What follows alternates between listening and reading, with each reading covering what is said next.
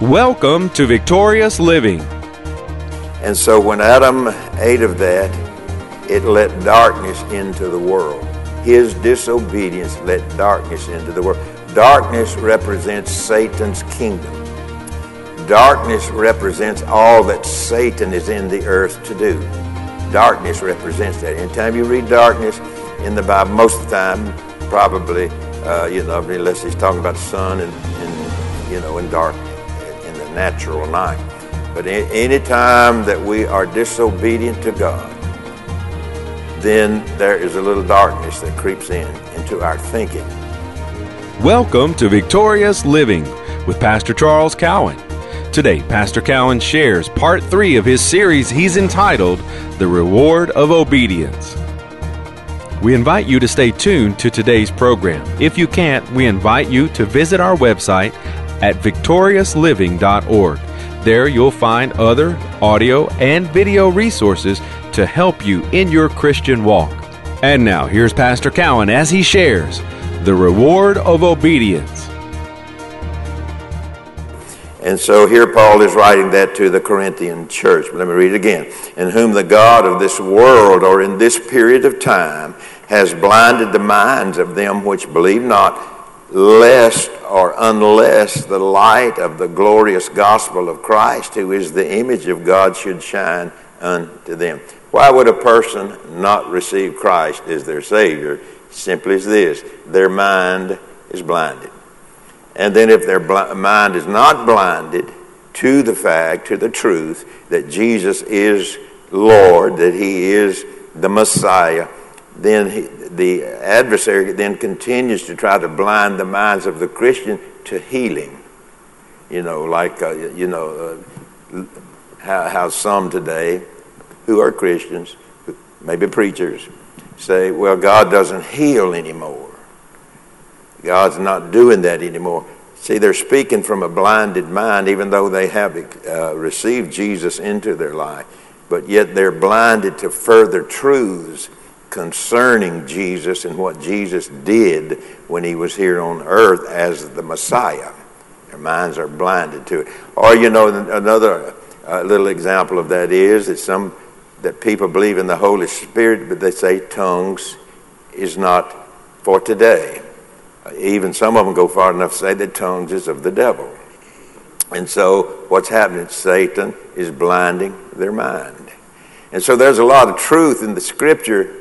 I'd like to tell you that we believe all of them, but we don't know all of them perhaps.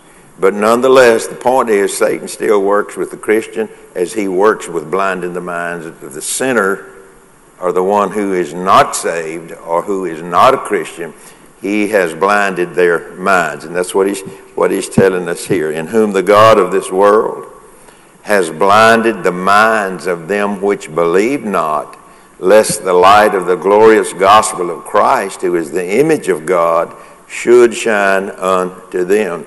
Or we could say it this way it would shine unto them were it not for their blindness that they have. So when he uses the word world here in the 2 Corinthians 4 4, world here just simply means a period of time.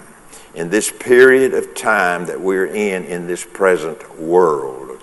And then uh, Satan was given this position for this period of time. Satan was given this position in the Garden of Eden when Adam was disobedient to God. He allowed Satan uh, to have the the authority that God gave to man, only it is, uh, what's a good word we can use? He doesn't, obviously, Satan doesn't use it the way God intends for the Christian to use their authority. Does that make any sense to you? Well, probably not. I don't care anybody. All right, now let's look at Ephesians chapter 6, verses 12 then. And, uh, and uh, talk about that just a little bit.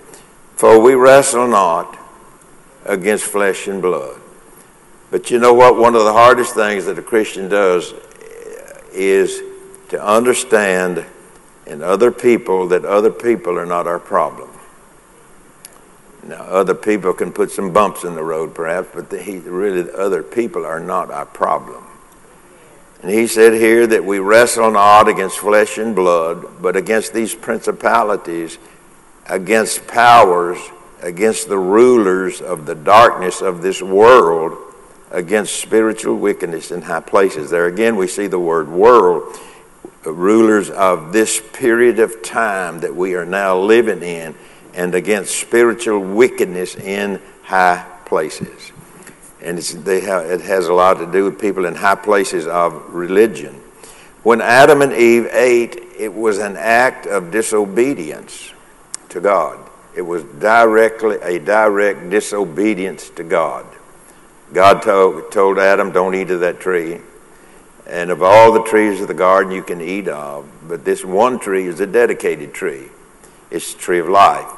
Do not eat of that. So it's not that Adam was blinded. It's not that Adam didn't know. It was Adam's disobedience to God that caused him to do what he did. And so, because of that, Satan is in the earth, has a right to be here. Say, uh, Adam gave that right for a process of time here in this earth. That time span is closing quickly. It's closing quickly, much quicker as we look at it today than it was just a few years back. So when Adam ate, it was an act of disobedience which allowed the darkness to come into the world. Now, listen to what I'm, going to say. Every act of, of disobedience that I may have or that I may do, I'm letting in a little more darkness. Every act of disobedience lets in a little darkness. And the more disobedient that you can, that I continue, I, let me use myself, that I continue to walk in, the darker their darkness becomes. Their minds become blinded to the darkness. And you know, sometimes it, it, it, gets into the place where people feel like what they're doing is okay, even though it is a disobedience to God, but it's okay. No lightning came, nobody was struck dead, you know, no demon come and knocked on my door, but a little darkness. How did it come? It come through disobedience disobedience to what God said. Now, people say sometimes, I wish I could hear from God. And I always ask the question to myself. I have to be the first one here. But uh, how many of you have a Bible? That's all of us. Some of us got two or three, probably, different translation. All righty. Now, what is the Bible? It is the Word of God. But guess what this Word of God is to us? It is a direct word to me, to all of us that have a Bible. So I don't have to wish God would speak to me. I won't have to have you pray that God would speak to me. All I have to do is open His Word and He'll talk to you.